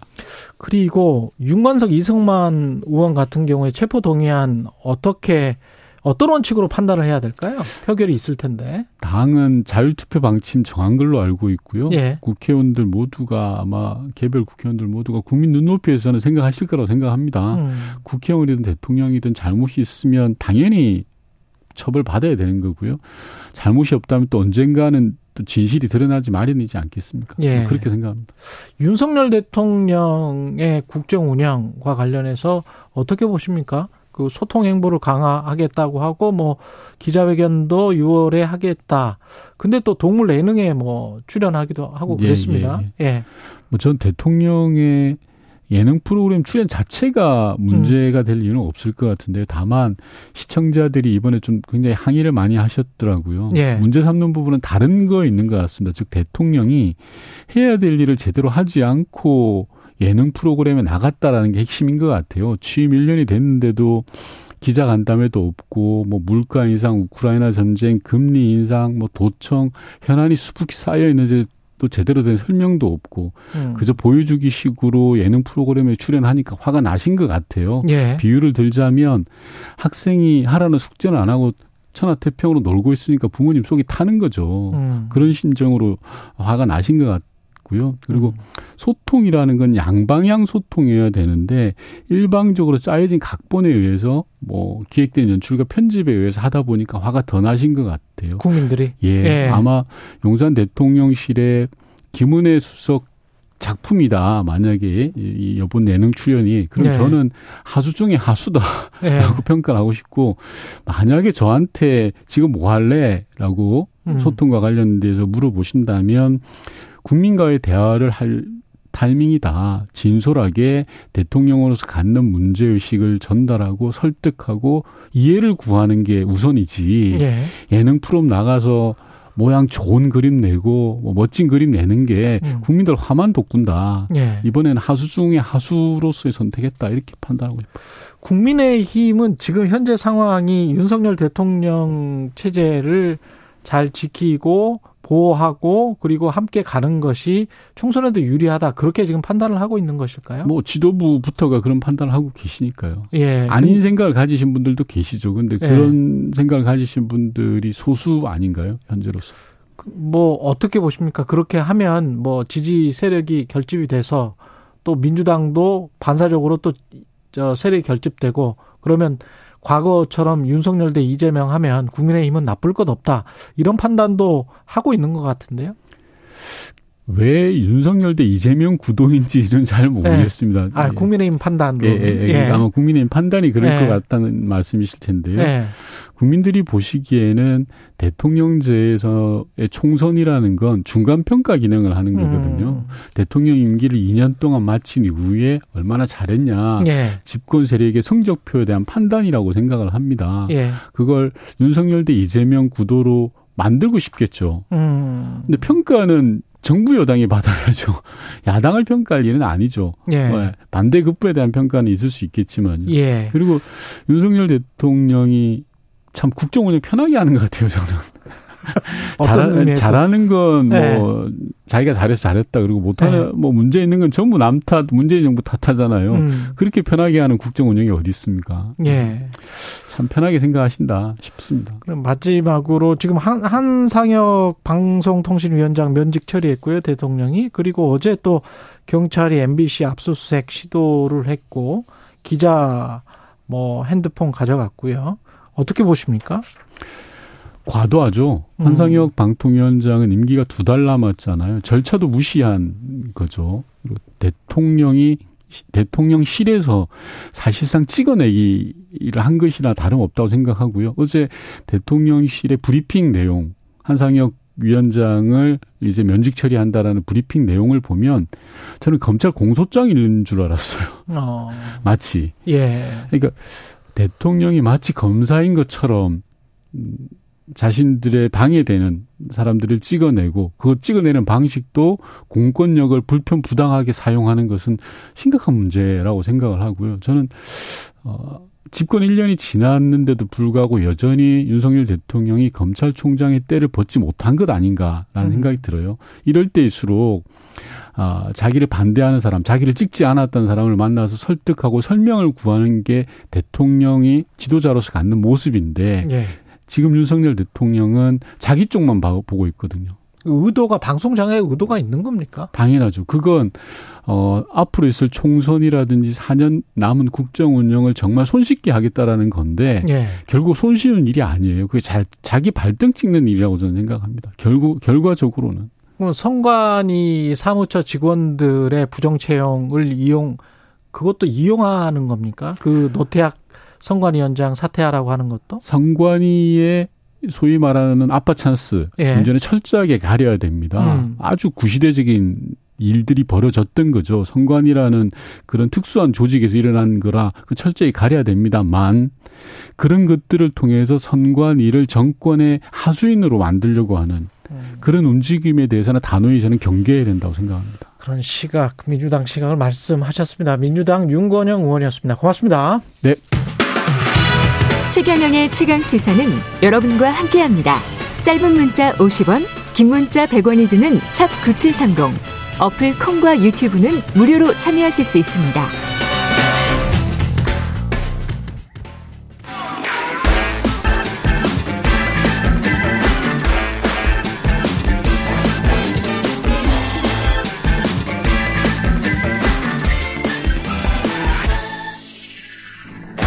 네, 최경련의 최강 시사 한 번 더 뉴스. 오늘은 흥미로운 주제네요. 대관이란 무엇인가? 예, 경향신문 박순모 기자와 함께합니다. 안녕하십니까? 네, 안녕하세요. 예, 대관이라는 단어에 익숙하신 분들도 있고 이게 뭐야? 뭐 이렇게 생각하시는 분들도 있을 것 같은데 대관은 뭐가 뭡니까? 대관이란 단어 네. 자체를 생각해 보면은 관을 상대한다 이런 그렇죠. 의미인 거거든요. 네. 이제 관이라고 하면 그게 또 뭐냐 보면은 음. 정부나 국회 그렇죠. 아니면 뭐 대통령실까지도 다 포함이 되겠죠. 예. 그래서 이제 대관 업무라는 게 대표적으로 기업에도 있고요. 음. 또각 기관에도 있고 심지어는 부처에도 있습니다. 예. 그리고 뭐 KBS에도 있죠. 예. KBS에 있어요? 네, KBS에도 아. 있습니다. 그런 그런가? 역할을 하는 있어요. 아, 대외 협력실 뭐 이런 데가 대관이에요? 그렇죠. 왜냐하면 아. 국회 방통위를 또 상대를 해야 되잖아요. 아, 그렇죠. 그 방, 그렇죠. 그, 네. 예. 과방위를 상대를 해야 되잖아요. 예. KBS는. 예. 그래서 이제 예를 들어서 도로랑 관련되는 사업을 하는 A 회사가 있다고 치면은요. 음. 이제 이런 회사는 국토부에 문의할 것도 있고 뭐 협조를 구할 것도 있을 거고요. 음. 또 반대로 국토부에서 자료를 요청하거나 이럴 것도 있을 겁니다. 입장을 묻는다거나. 그렇죠. 그러니까 서로 좀 필요한 그런 일종의 창구 역할을 한다 중간에서. 그래서 가교 음. 역할을 하면서 정보도 수집하고 또 반대로 요청 사항에 대응도 하고 하고 이런 역할을 한다라고 보시면 됩니다. 음, 대통령실에 있었던 김일범 전 의전 비서관이 현대차그룹 부사장으로 갔는데 대관 분야로 갔다. 그래서 지금 대관 업무를 알아보고 있는 건데. 네. 그러면은 어떤 일을 합니까? 현대차 가서? 이제 출신을 따져보면 유출을 할 수는 있는데요. 네. 물론 지금 명확하게 밝히진 않았는데 해외 업무를 하게 될 거다 좀 이렇게 얘기들을 하고 있어요. 외교관 출신이니까. 맞습니다. 외교관 네. 출신이라서 그렇고요. 특히 대관 업무 안에 해외 업무 파트도 있거든요. 음. 이제 아까 관이라고 했는데 관은 관은 사실은 해외에도 있는 거잖아요. 그렇죠, 그렇죠. 특히 미국 현대차 배가 관도 있고. 그렇죠. 거기가 딱 관이네요. 현대차 그룹 같은데 네. 뭐 글로벌 기업이라서 해외에도 뭐 대응할 이슈들이 많고 네. 뭐 대표적으로 최근에 IRA 같은 건 이제 미국 인플레이션 감축법이요. 그렇죠. 이런 거는 이제 미국에서 생산된 전기차에만 보조금 주는 게 일단 전제 조건으로 돼 있는데 음. 이런 것들은 적극적으로 현대차 그룹에서도 의견 내고 이랬었거든요. 그렇습니다. 이제 그런 역할을 하게 되는 거고요. 어. 그리고 또 사실은 김일범 전 비서관은 대통령실에서도 있었잖아요. 그렇죠. 그러니까 만약에 쓰는 사람의 입장에서는 또 뭐 대통령실과의 창구 역할로도 어느 정도는 활용이 가능할 텐데 일단 직급이 워낙 높기 때문에 다양한 업무를 하겠죠. 부사장이니까 여러 업무를 하게 될 겁니다. 발이 넓어야 되네. 대관 업무를 하는 사람들은 그죠? 아, 기본적으로 네. 완전히 사람 장사라고 보면 될 것 같아요. MBTI도 그 E 뭐 이런 분들이 일이 해야 될 것 같아요. 그 우리 같은 I는 절대 안 되겠구만요. 네, 저도 I인데 뭐 네. I도 또 네. 업무상 하다 보면 뭐 잘하는 될까요? 뭐 어. 네, 의외로 뭐 좀 소심하게 접근해서 잘하는 경우도 소심하게 있으니까요. 소심한 사람들끼리 만난다고? 김남국 의원 같은 경우에도 위메이드 그 국회 출입 기록 그때 나왔었잖아요. 코인 네. 투자 의혹 때문에. 그러니까 대관 업무를 하는 위메이드 직원들이 왔다 갔다 했다. 그걸 지금 저 국회 출입 기록을 조사해 본 거였지 않습니까? 그렇죠. 국회를 예. 출입하는 일을 하니까 예. 그렇기 때문에 이제 아마 그때 그 기록에 들어간 사람들은 대관 업무를 하는 그런 직원들이었을 거고요. 예. 사실 아까 이제 관이 여러 개 있다라고 했지만 국회가 특히 대관 업무의 핵심입니다. 이게 왜냐면은 음. 대표적으로 드라마나 영화에서도 많이 보셨을 텐데 기업들 입장에서 어떤 문제가 생겼을 때 국회에서 오너일가 부르거나 총수 부르거나 이런 그림들이 많이 연출이 되잖아요. 그렇죠. 그러니까 그런 상황을 기업에서는 가장 부담스러워하고요. 그리고 어, 요새 오너 총수 못 불러요. 그렇죠. 요새는 예. 부르는 일이 없죠. 부회장이 거의 그 끝이에요. 음. 그만큼 한국 국회 위상이 낮아지고 그렇죠. 기업들의 대관의 세력이라고 할 수 있겠죠. 그 힘이 영향력이 굉장히 세졌다. 맞습니다. 예. 그리고 예. 뭐 사실은 문제 생겼을 때도 또 기업에 자료 요청하는 경우는 굉장히 흔하잖아요. 뭐 예. 최근에 예. 카카오톡 중단되고 이랬을 때도 국회에서 문제 제기하고 이러거든요. 그렇죠. 그러니까 그러다 보니까 국회를 담당하는 직원들이 또 제일 주요합니다. 대관 업무 음. 중에서도요. 예. 그렇군요. 그래서 요 대관 업무를 했던 직원 같은 경우에 한 3년간 14번 갔다 위메이드 직원들 같은 네. 경우에 그러면 이거 자주 간 건가요? 제가 얘기 들어보니까 네. 이 정도면은 거의 안 간 거다 이렇게 평가를 하더라고요. 그러니까 이런 거는 거의 분기에 한 번 정도 갔다라는 거잖아요. 안 간 거다. 분기 네, 네 그 정도에 한 번 정도 간 건데 예.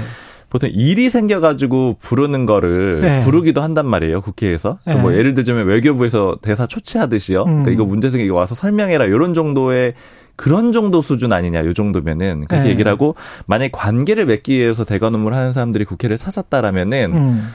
사실 뭐 다 다양하긴 한데 거의 매일 가는 사람들도 굉장히 많고요. 그 업무 상황에 따라 음. 다르지만 아니면 최소의 주에 2, 3회 정도는 가고 가면은 한 층은 다 돌아볼 수 있거든요. 그 층은 다 돌아본다 이렇게들 얘기들을 해요. 그러니까 이 정도면 거의 안 간 거다. 그래서 저도 좀 얘기를 물어보니까 여기가 대관 팀이 그좀 최근에 비교적 좀 구축이 됐다 그래요. 아. 예전에 이렇게 그 업무를 했다고 전적으로 했다고 보기보다는 왔다 갔다 그냥 필요한 사람이 갔던 것 같습니다. 일종의 벤처기업이니까. 그렇습니다. 제가 과거에 국내 최대 기업의 대관 업무와 관련해서 제보를 받고 이렇게 쭉 취재를 한 적이 있는데 그 사무관 행실을 봐서 사무관으로 있던 사람부터 대관 업무를 같이 해서 대관 업무를 한 그 국내 최대 기업 어딘지 뻔하잖아요. 예, 국내 최대 기업의 음, 네. 그 직원이 전문까지 됐고 음.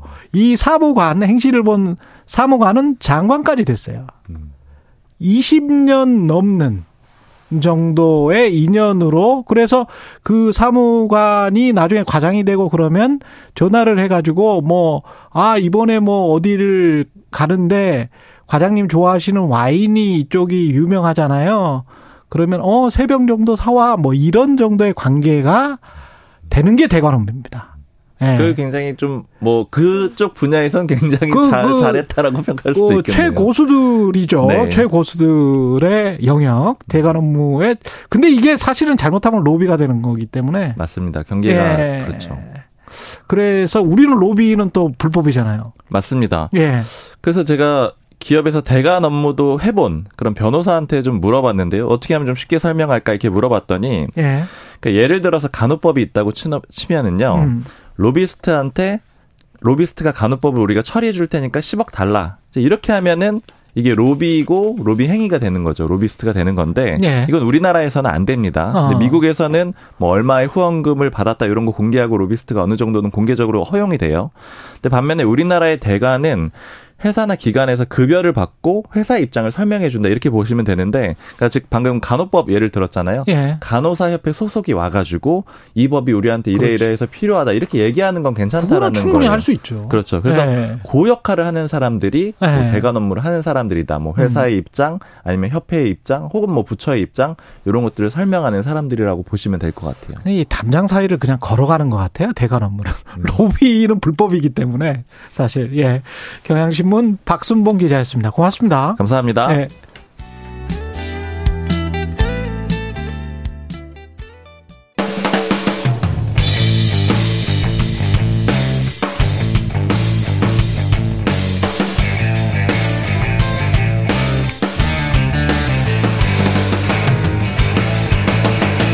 최경영의 최강 시사.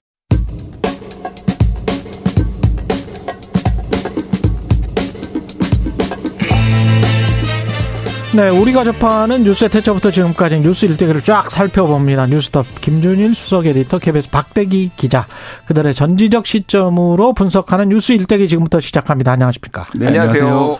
예, 오늘은 전세, 전세 우리가 잘 알고 있는 것 같지만 잘 모르는 부분도 네. 있어가지고 전세 일대기에 관련해서 역전세란 때문에 이 아이템 선정했는데 아이템 잘 선정했죠? 어, 저도 사실 네. 좀 공부를 하면서 네. 야, 이런 게 역사가 있고 이런 게 있었어 하면서 깜짝 놀랐는데 오늘 그래요? 청취자분들도 공부 네. 좀 하시면 도움 될 것 같아요. 와, 네. 재밌을 것 같습니다. 전세가 언제부터 시작됐는지 거슬러 올라가 볼까요? 일단 그 학자들에 따라서는 고려 시대부터 시작이 됐다.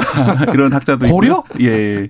고려 시대 일종의 그 어, 그러니까 그 전당포 제도 비슷하게 아. 집을 맡기고 돈을 빌리는 제도가 있었다고 하는데 아, 거기서 시작했다는 의견도 있지만 우리가 예. 추적해 볼 수 있는 가장 그 좀 그래도 좀 믿을 만한 것은 음. 1910년도에 그 조선 총독부가 작성한 자료를 보면은 예. 이, 이, 조선에는 전세 제도라는 게 있어가지고 아 어, 조선 총독부의 예, 예. 자료에 1910년도 그러니까 100년도 넘은 전이죠. 예. 그래서 이제 집값의 절반이라든지 70% 정도를 내고 새로 살 수 있다.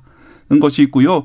그 전에 아마 그 강화도 조약 같은 게 체결됐던 1876년경에 음. 어, 우리나라 개항을 하면서 인천이나 부산, 원산 쪽의 그 집값이 올라가면서 음. 일종의 약간 그 투기 심리 이런 것들 때문에 기존에 있는 집을 이 목돈을 받고 빌려준 이런 제도가 정착했다는 그런 주장도 있거든요. 그래서 그렇구나. 아마도 그러니까 결국은 조선 말쯤에 시작이 된 걸로 보인다 이런 것이 좀 다수설인 것 같습니다. 그렇군요. 근데 결국은 산업화 음. 도시화 때문에 급격하게 퍼진 거 아닙니까? 그러니까 이게 예. 이게 한국이 예. 이게 독특한 게 일단은 예. 전세 제도는 전 세계에 한국밖에 없다고 보시면 될 것 같아요. 그렇죠. 예. 네. 한국밖에 이거 잘 뭐 다른 나라에도 있다라고 뭐 이거 아시는 분들이 있는데 네. 없습니다. 이런 정도의 목돈을 맡겨가지고 그러니까 이를테면 부분적으로 보증금을 뭐 네. 이를테면 뭐 천만 원 집세에 이를테면은 뭐뭐 뭐, 어, 3개월치 길면은 어. 진짜 많으면 1, 1년치도 넣기도 하거든요. 그렇죠. 외국에 보면 네. 근데 이렇게 막 몇 억씩 집값에 막 70%막 이렇게 80% 넣는 거는 한국밖에 없고요. 몇 억이 아니고 뭐 10억, 15억 이런 데도 있어요. 아, 그렇죠. 네. 좋은데 비싼데. 네. 좋은데. 뭐 살아봤으면 했으면 좋겠고요. 예. 네.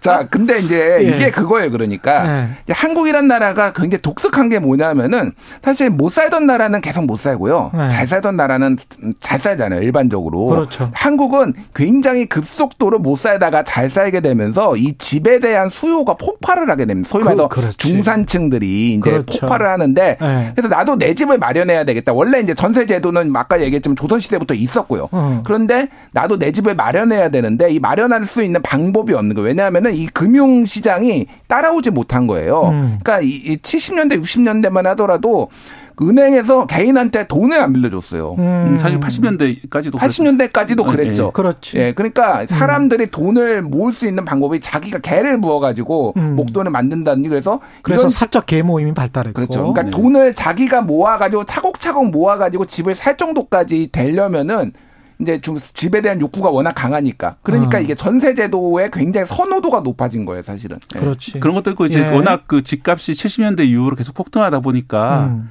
이 집을 사두면은 시세 차익을 기대할 수 있다는 것을 많은 사람들이 알게 됐거든요. 예. 그러면서 이제 어 집을 가진 사람은 전세를 놓음으로써 아주 작은 갭 투자 그러니까 전세 어. 대금과 집값의 차이라는 갭 투자를 할 수 있게 되고 그렇죠. 그다음에 이제 전세 전세를 사는 사람은 이 집값에 못 미치는 돈이지만 전세를 내므로써 이 그때부터 이제 월세가 안 나가고 자기 돈을 모아가지고 그렇죠. 언젠가는 집을 살 수 있게 될 것이다. 약간의 주거 사다리 기능도 했던 것이 사실입니다. 안정, 적인 징검다리 같은 네. 역할. 그래서 이게 네. 참 역설적인 우리게 통계가 하나 있는데 네. OECD에서 경제협력개발기구에서 음. 어, 전 세계 선진국들이 삶의 질 지수 Better Life Index라는 것을 조사를 하거든요. 예, 예, 그렇죠. 거기에 보면은 우리나라의 주거 비용 그러니까 가처분 소득 대비 주거비가 어, 전 세계에서 가장 낮은 것으로 나와요. 어. 한마디로 말해서 월세가 싸다는 얘기거든요. 우리나라에서는. 그러, 예. 그러니까 전 세계 평균이 한 가처분 소득 중에 20% 정도를 월세로 쓰는데 우리나라는 14%대를 쓰는 걸로 나오고 그렇죠. 압도적인 1위로 낮은 편입니다. 근데 그 통계가 잘 된 통계인지는 모르겠습니다. 예, 그죠? 예. 예. 그 통계가 나온 이유가 뭐냐면은 예. 월세가 싼 편이라는 거예요. 우리나라가 그렇죠. 외국에 비해서. 그리고 싼 월세의 배경은 전세라는 그 대체제가 있기 때문에 그렇습니다. 월세가 싸게 유지되고 있는 것인데요. 예. 어, 이런 순기능이 있는 반면에 최근에 이제 전세 사기 같은 그렇죠, 그렇죠. 엄청난 문제를 일으켰고 예. 또갭 투자를 이렇게 할 수 있도록 함으로써 결국은 집값 폭등의 배경이 된 이런 어, 그 예. 이야기 전에 전세가 음, 네. 제 기억에는 제가 뭐 결혼하고 전세를 살고 뭐 이랬을 때만 해도 90년대 말, 2000년대 초 그때만 해도 제 돈 가지고 보증금을 냈거든요.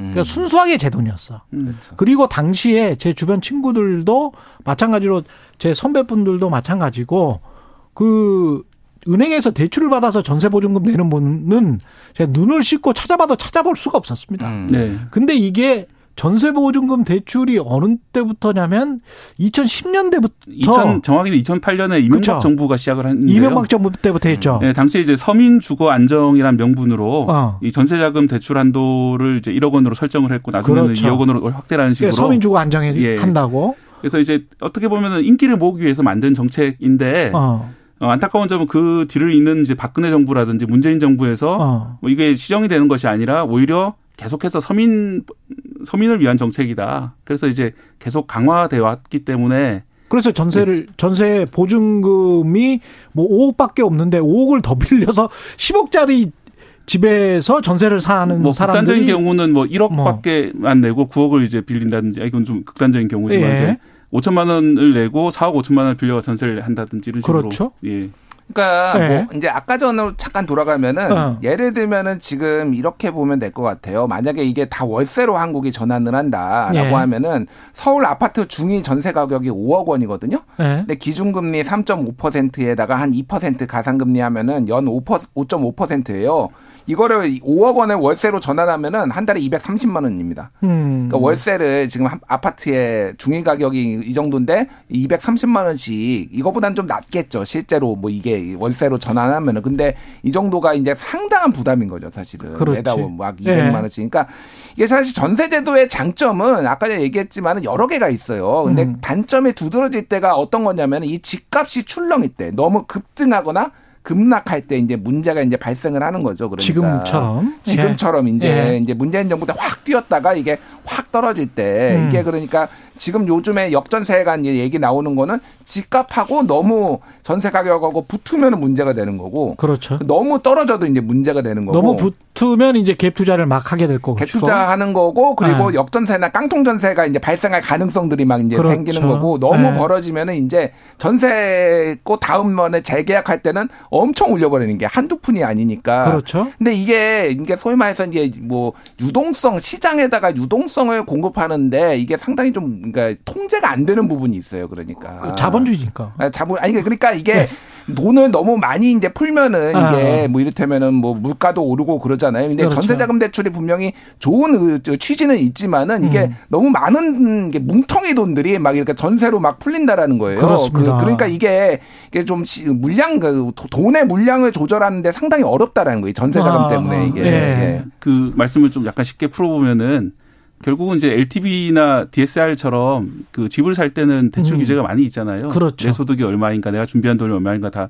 다 따져서 대출을 받는데 집 전세 가격 대비 내 예. 소득 대비 예. 예. 그런데 이제 전세 자금 대출이라는 것을 임대인이 받아서 오면은 음. 아 임차인이 받아서 오면은 그 사실 임대인한테 들어가는 돈이잖아요. 그렇죠. 근데 임대인 입장에서는 DSR이나 LTV를 맞추지 않아도 이 전세 자금이 들어오니까 어차피 임차인이 예, 빌린 예, 임차인이 돈이니까. 빌린 돈이니까 네. 남의 돈으로 이제 자기 집을 조금만 이제 갭 투자를 하면은 살 수 있게 되는 거죠. 그래서 그렇게 되네. 예, 국가 전체의 금융 당국이 의도했던 예, 어느 정도 소득, 어느 정도 자본이 있어야 집을 살 수 있도록 그렇게 규제하는 것이 밖에 있기 때문에 예. 결국은 이제 그 집값 상승을 부추기는 배경이 되는 거죠. 이게. 그렇죠. 예. 서울의 10억짜리 집을 뭐 전세를 사는데 그게 7억이다. 근데 내가 수중에 3억밖에 없다. 근데 4억을 빌렸다. 음. 그래가지고 들어갔어요. 근데 2년 후에 지금 2023년에 2021년에는 그렇게 10억짜리 집을 7억에 들어갔어. 근데 2023년에 전세가 5억으로 떨어졌네. 그렇게 될 경우에 이제 그 나는 이제 5, 저 7억을 준 사람은 7억을 받고 나와서 네. 빌린 돈을 갚으면 되지만 임대인 같은 경우는 집주인 같은 경우는 7억을 받았는데 지금 다음에 들어올 사람은 5억밖에 못 주겠다고 하는 거니까 그러면 2억을 어디서 이제 자기 돈으로 줘야 된단 말이지. 네. 그러니까 근데 그만큼 없는 사람이 많은 거죠. 그렇게. 그만큼의 네. 금융 자산이 있느냐. 네. 보통은 이제 네. 다른데 투자를 했, 거나 그거를 네. 그냥 뭐 적금 정도 부어놨으면 적금 깨니까 상관없는데 그걸 그렇죠. 가지고 또 다른 부동산을 이제 사놨을 가능성이 아예 돈을 주던 사람이 있어요. 뭐 또는 주식이나 아예 3억밖에 없었기 때문에 그렇지. 7억을 전세 받았던 사람이기 때문에 뭐 그동안 2억을 어디서 안, 나, 안 나오게 되면 결국 네.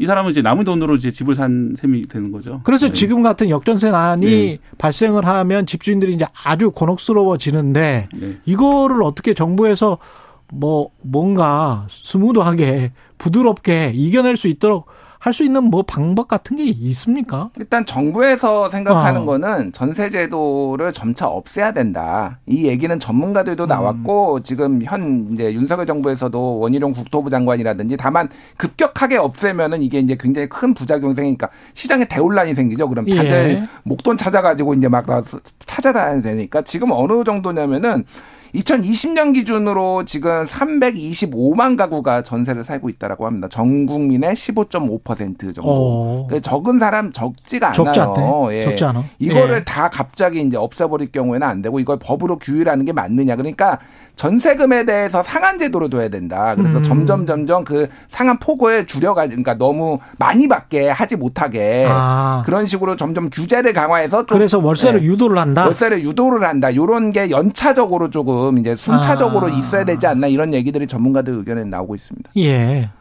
어떻게 보세요? 박대기 어, 일단 그 전세가 가진 순기능이 분명하거든요. 음. 아까 말씀드렸다시피 우리나라의 그 주거 예 임대차 어. 그러니까 월세가 좀 낮은 편으로 유지되고 있는 게 전세 덕분도 많이 있기 때문에 네.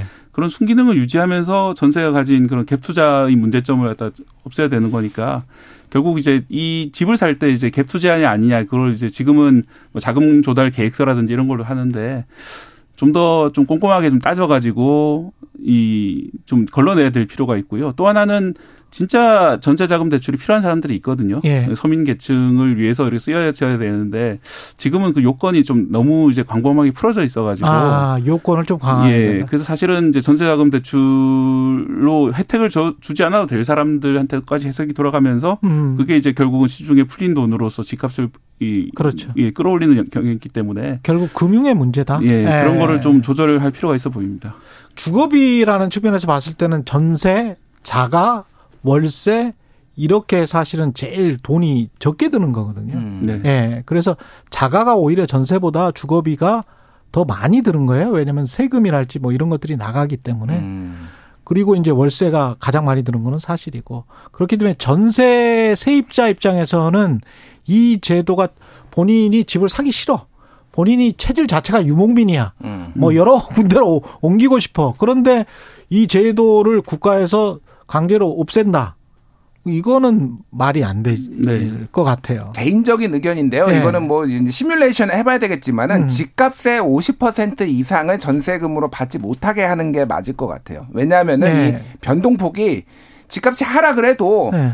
막 반토막 까지 그 더 이상까지는 보통 안 나잖아요. 그렇지. 지금 그러니까 지금 빌라들이 특히 전세 음. 가격하고 이 집값하고 거의 붙어 있다가 지금 더 떨어지면서 지금 문제가 되는 거잖아요. 그렇죠. 애시당초 그거를 전세금을 음. 반만 받게 한다라고 한다라면은 음. 그거에 대해서 훨씬 이제 내줄 수 있는 뭐 이제 그 돈들이 좀 어느 정도 확보가 되는 거죠 음. 집값에 대해서. 근데 지금 이제 음. 고금리 상황이고 인플레이션 때문에 그렇지만 또 금리가 인하돼서 저금리면 또 전세 대출 받아가지고 좀 넓고 좋은 집으로 가볼까 그런 사람들도 네. 또 있을 그러니까 거예요. 지금은 또 말씀하신 싸니까. 대로 규제를 하도록 먹힐 네. 텐데 네. 그게 만약에 말씀하신 대로 금리가 풀리게 되면은 네. 오히려 수요가 많이 생기기 때문에 그렇죠. 그럴 때는 한정된 전세를 놓고 이제 서로 다투게 되는 그런 상황까지 벌어질 수가 있는 거죠. 또 그렇게 될 예. 가능성이 예. 있지. 근데 어쨌든 예. 그거를 이제 소위 말하는 반전세 예. 형식으로 조금 유도를 해야 유도를. 되지 않을까. 예. 완벽하게 전세보다는 반전 어느 정도 월세는 조금씩 내면서 아. 전세금을 좀 넣는 방 그래 그런 안전장 그러니까 사실 우리가 생각해 보면은 아. 언제 봤다고 집주인을 아. 내돈 막 5억씩 뭐 3억씩 넣는 것도 그렇죠. 이상해요. 이 사람이 막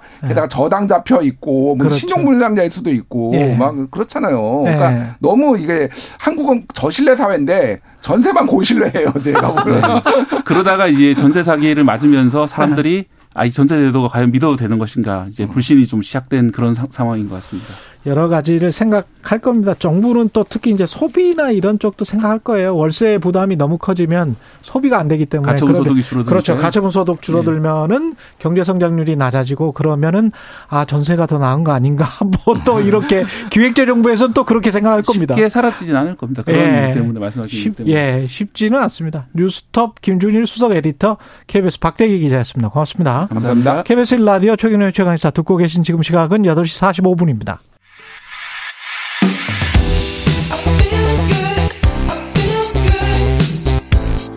세상에 이익이 되는 방송 최경영의 최강 시사 네, 윤석열 대통령의 국정 수행 지지율 여론조사 결과가 잇따라 발표됐습니다. 여론조사 기간마다 조금씩 차이는 있고요.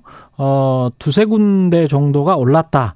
이런 결과가 있습니다. 휴먼앤데이터 이은영 소장과 자세히 살펴보겠습니다. 안녕하십니까? 네, 안녕하세요. 예, 그리고 이은영 소장과 지금 여론조사 이야기 하고요. 오늘 저 최경영의 이슈 오도독 있습니다. 예. 배종찬 인사이트 K 소장, 이따 함께 나옵니다. 이은영 소장과 이슈 오도독 이어갈 예정이니까요. 9시 한 5분이나 10분쯤에 유튜브 열리면 그것도 시청 많이 부탁드리고요. 오늘 어, 소개 주실 여론조사 개요부터 먼저 말씀해 주십시오. 일단은 갤럽하고 리얼미터 네. 걸 소개해 드릴 건데요. 갤럽과 리얼미터. 네, 갤럽은 지난 5월 23일에서 25일 1000명 조사를 했고요. 예. 그다음에 리얼미터는 미디어 트리뷴 의뢰로 22일에서 26일까지 2504명 어. 대상으로 조사를 했어요. 예. 근데 갤럽은 지난 조사 대비 1% 포인트 하락한 36%고 미디어 트리 어, 리얼미터는 지난 조사 대비 39%에서 40 10%로 네. 5주 연속 상승해서 약간 좀 트렌드는 다르지만 그러네요. 예, 전체적으로 보면은 대통령 지지율이 조금씩은 상승을 했다. 이렇게 정리할 수 있을 것 같습니다. 예. 자세한 내용은 중앙선거 여론조사 심의 홈페이지를 참조하시면 음. 되고요. 네. 리얼미터부터 알아볼까요? 윤석열 대통령 지지율이 올랐다는 네. 리얼미터는 뭐 어떤 추세를 보이고 있습니까, 일단? 그러니까 일단은 이게 지금 5주 연속 계속 상승세인데 이게 큰 폭으로 상승하는 게 아니고 뭐 1%뭐 뭐 이렇게 1% 이내에서 조금씩 아, 조금씩 아, 야금야금 예, 그렇게 예. 상승을 해요. 근데 예. 어, 전체적으로 지금 최근에 외교 랠리가 계속 예. 이어졌기 때문에 좀 상승을 하는 게 맞는 거예요. 아. 지지율이 상승하는 게 맞고. 예. 근데 생각보다는 상대적으로 이게 상승폭이 크지 않다. 과거에 비해서는? 네, 그렇습니다. 예. 그 역대 대통령들 보면은 근데 일단 취임 1년 차 때 지지율 자체가 굉장히 높고요. 음. 그리고 어, 더군다나 이렇게 그 국빈 방문 또는 그 최근에 외교 랠리가 쫙 이어졌는데 그런 경우에는 이 저기 탄력을 받거든요. 예. 근데 그래서 제 생각에는 이 정도면 한 55%까지는 가야 되는데 아. 근데 지금 그렇지 못한 상황이다. 예. 그래도 지금 야금야금이라도 오르니까 다행이다. 조금씩이라도 예, 예, 예 리얼미터는 그렇고 한국 갤럽은 횡보 내지 하락이 예, 예. 횡보 내지 하락인데 일단은 예. 그 1, 2% 1% 정도 갖고 이제 뭐 올랐다 내렸다 하기는 조금 그런데 그러니까 둘다 사실은 그러네요. 비슷비슷해요. 지금 상황이 오차범위 예. 다 내라고 그, 봐야 되겠습니다. 그렇습니다. 근데 예. 그 ARS 조사들은 좀 이렇게 사, 점진적인 상승 또 그리고 어떤 조사는 지금 리얼미터보다 더 높은 수치가 나온 것도 있는 음. 반면에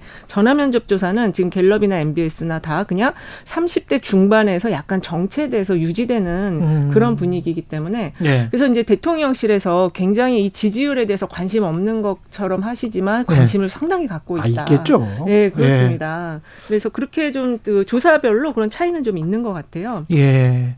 근데 이 국정 지지율 이게 이게 뭐 올랐다라고 만약에 전제를 하고 네. 이야기를 한다면 뭐 때문일 거라고 분석이 됩니까? 그러니까 이게 이제 그 제가 볼 때는 일본하고 미국하고의 방문에 사람들의 그 태도가 굉장히 다른데 이제 음. 미국 방문했을 때 그 3, 40대가 그런 얘기를 하더라고요. 약간 부장님 리더십이었다. 부장님 리더십. 네, 그러니까 예. 이게 조금 자기가 망가지고 조금 희생하더라도 부, 전체 분위기를 살리면서 아, 아. 분위기를 훈훈하고 이렇게 좋게 기분 좋게 만들었다. 그런 점은 평가를 하더라고요. 아, 그러니까 대통령이 뭐 노래도 부르고 아. 뭐 예, 일본 예. 그 총리하고 뭐 짠도 하고 막 그러셨잖아요. 이제 예. 그런 거 자체가 노력한다라고 좀 봐준 것 같아요. 음. 근데 그런 반면에 이제 일본 어, 정상과의 회담 안에서는 그 내용적인 측면에 대해서는 네. 나의 상식과는 너무 좀 다르다. 그리고 앞으로 이게 수산물까지 개방되면 이게 너무 오염수 심각, 예, 오염수 방출과 뭐 수, 산물까지 이제 개방을 하게 되면 이건 너무 심각한 거 아니냐. 이런 예. 두 가지가 좀 혼재되어 있어서 예. 상승하면서도 그 폭이 크지 않은 게 이 두 가지 감정 때문에 그런 것 같습니다.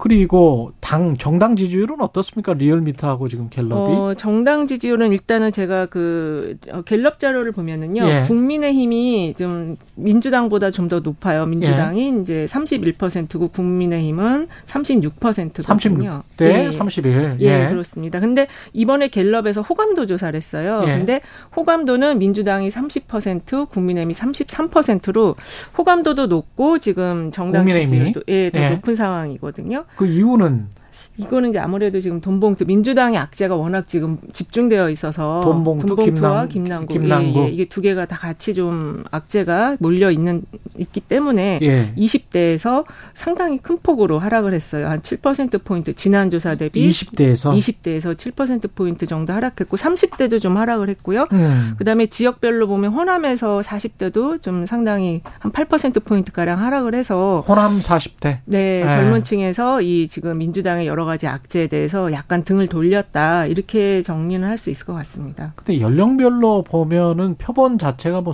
수백 명 정도일 거고 지역에 그렇죠. 따라서는 뭐 수십 명인 지역도 있는데 네. 제주나 뭐 이런 지역은 네. 이걸 가지고 지역 분석이나 연령 분석을 가능합니까? 아, 그 저희는 그래서 네. 이제 저는 뭐 1, 2% 오른 것도 중요하게 보긴 하지만 네. 전체적인 추세선을 볼때 지금 이제 민주당의 악재가 이렇게 큰 것들이 터졌을 때 사실 이 정도면은 제 생각에는 한 20, 한 5, 6까지 쭉 빠져야 되거든요. 음. 근데 그런 흐름은 좀 안 나타나고 있더라고요. 근데 월별로 보면은 어느 정도 민주당은 떨어지는 것 같. 그거는 맞습니다. 그거 맞잖아요. 예, 그렇죠. 국민의힘은 조금씩 좀 올라가는 것 같은 그쵸. 그런 추세가 있습니다. 예, 그래서 이제 그이 민주당의 악재가 큰 반면에 그 네. 국민의힘은 그 큰 악재는 없는 상황에서 약간 반사이익이 좀 있었다. 그리고 네. 대통령 지지율이 좀 올라가고 있었잖아요. 그래서 네. 같이 이렇게 이제 그 긍정 효과들을 나눠 갖는 흐름은 있는데 근데 한 가지 이제 특징은 그 정당 지지도가 대통령 그러니까 국민의힘 지지도가 대통령 지지도보다 더 낮게 이제 또 그것도 바뀌었어요. 그래요? 예, 네, 그 전에는 국민의힘 지지율이 대통령 지지율보다 더 높았는데 그래? 그것도 이제 흐름이 바뀌어서 대통령 지지율 살짝 더 높은 상황. 음. 이제 그렇게 지금 전체적으로 정당과 대통령 지지율의 음, 패턴은 그렇게 지금 나타나고 있거든요. 그렇게 되면 대통령실에서는 총선이 대통령 중심으로 리드할 수 있다라는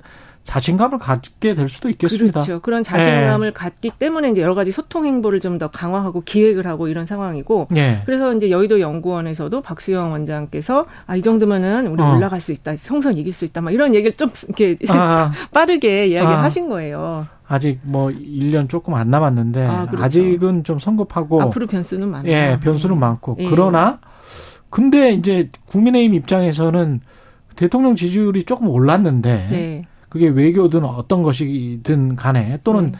뭐 김남국 때문에 반사 이익을 얻었든 그렇죠. 그럼 그 반사 이익이 국민의힘에도 가야 되는데 국민의힘은 왜 그만큼 못 보나요? 그게 반사이익을? 일 단은 지금 이제 민주당의 경우는 대선 후보가 당 대표를 하고 있는 상황이고 예. 국민의힘은 지금 그렇지 않은 상황이에요. 더군다나 지금 김기현 대표께서 대선 후보로 갈 것이다라는 잠재적인 그런 기반도 크지 않은 상황이거든요. 그러다 아. 보니까 이제 좀 절대적인 기대감은 낮은 상황인데 예. 지금 대통령이 또 외, 외교 랠리를 통해서 지지율을 좀 올리셨단 말이에요. 그러니까 음. 이당 지지율이 약간 그 대통령 지지율 밑으로 종속되는 그런 흐름 속에서 예. 자율성이 별로 없는 거예요. 정 치적 자율성을 좀 발휘를 해야 이게 이제 확대가 되는데 예. 그런 게 없다 보니까 그 이번에도 이제 그 이재명 대표하고 그 저기 TV 토론을 하려고 했었잖아요. 음. 근데 이제 그게 무산돼 되다 보니까 예. 이게 뭔가 대표가 이게 그러니까는 좀 오너십을 가진 대표라기보다는 약간 그 뭐랄까 이렇게 저기 월급 받는 사장 그렇죠, 같은 그렇죠. 느낌 그런 자율성이 없는 게 이 지지율에 예. 좀 한계를 지금 갖고 오고 있는 것 같습니다. 그리고 이제 계속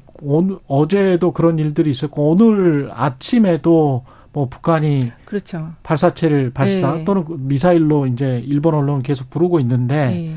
이런 것들이 어떻게 되나요? 집권 여당이 유리합니까? 아, 이거 지금 굉장히 불리한 상황이고 오늘 아침에는 아, 이게 네. 지금 막 너무 혼란스러웠잖아요. 음. 그게 여당과 정부에 굉장히 안 좋고 지금 상당히 북한과 관련한 불안감이 굉장히 큰데 이런 네. 경보가 좀 아침에 엄청 진짜 혼란스러웠어요. 그렇죠. 마이너스 요인입니다, 이건. 예, 마이너스 요인이다. 네. 예, 지금 소개해드린 여론조사 결과들 바탕으로 곧이어 시작하는 이슈 오도독에서 다양한 분석 이어가겠고요. 휴먼앤데이터 이은영 소장님 그리고 인사이트 K죠. 인사이트 네. K의 배종찬 소장님 나오십니다. 잠시 후에 에, KBS 에, 이슈 오도독에서 이어가도록 하겠습니다. 그리고 아까 말씀하신 김기현 이재명 대표의 TV 토론이 지금 아직 무산된 건 아니겠죠? 아, 직 논의 중인가요? 네, 아, 일단은 뭐 그런 좀... 조짐. 아, 네. 예, 그런 조짐이다. 네. 예, 그 정도로 이야기를 하겠습니다. 그리고 어제 무슨 어, 가령 뭐 MBC 압수수색이랄지 그렇죠. 이런 것들도 이제 여론조사에 어떤 영향을 미칠지 안 좋은 이따, 현안이 너무 많아요. 예, 네. 이따 자세히 좀 네. 들어보겠습니다. 5월 31일 수요일 KBS 라디오 최경련의 최강 시사였습니다. 저는 KBS 최경련 기자고요. 내일 아침 7시 20분에 다시 돌아오겠습니다. 고맙습니다. 감사합니다.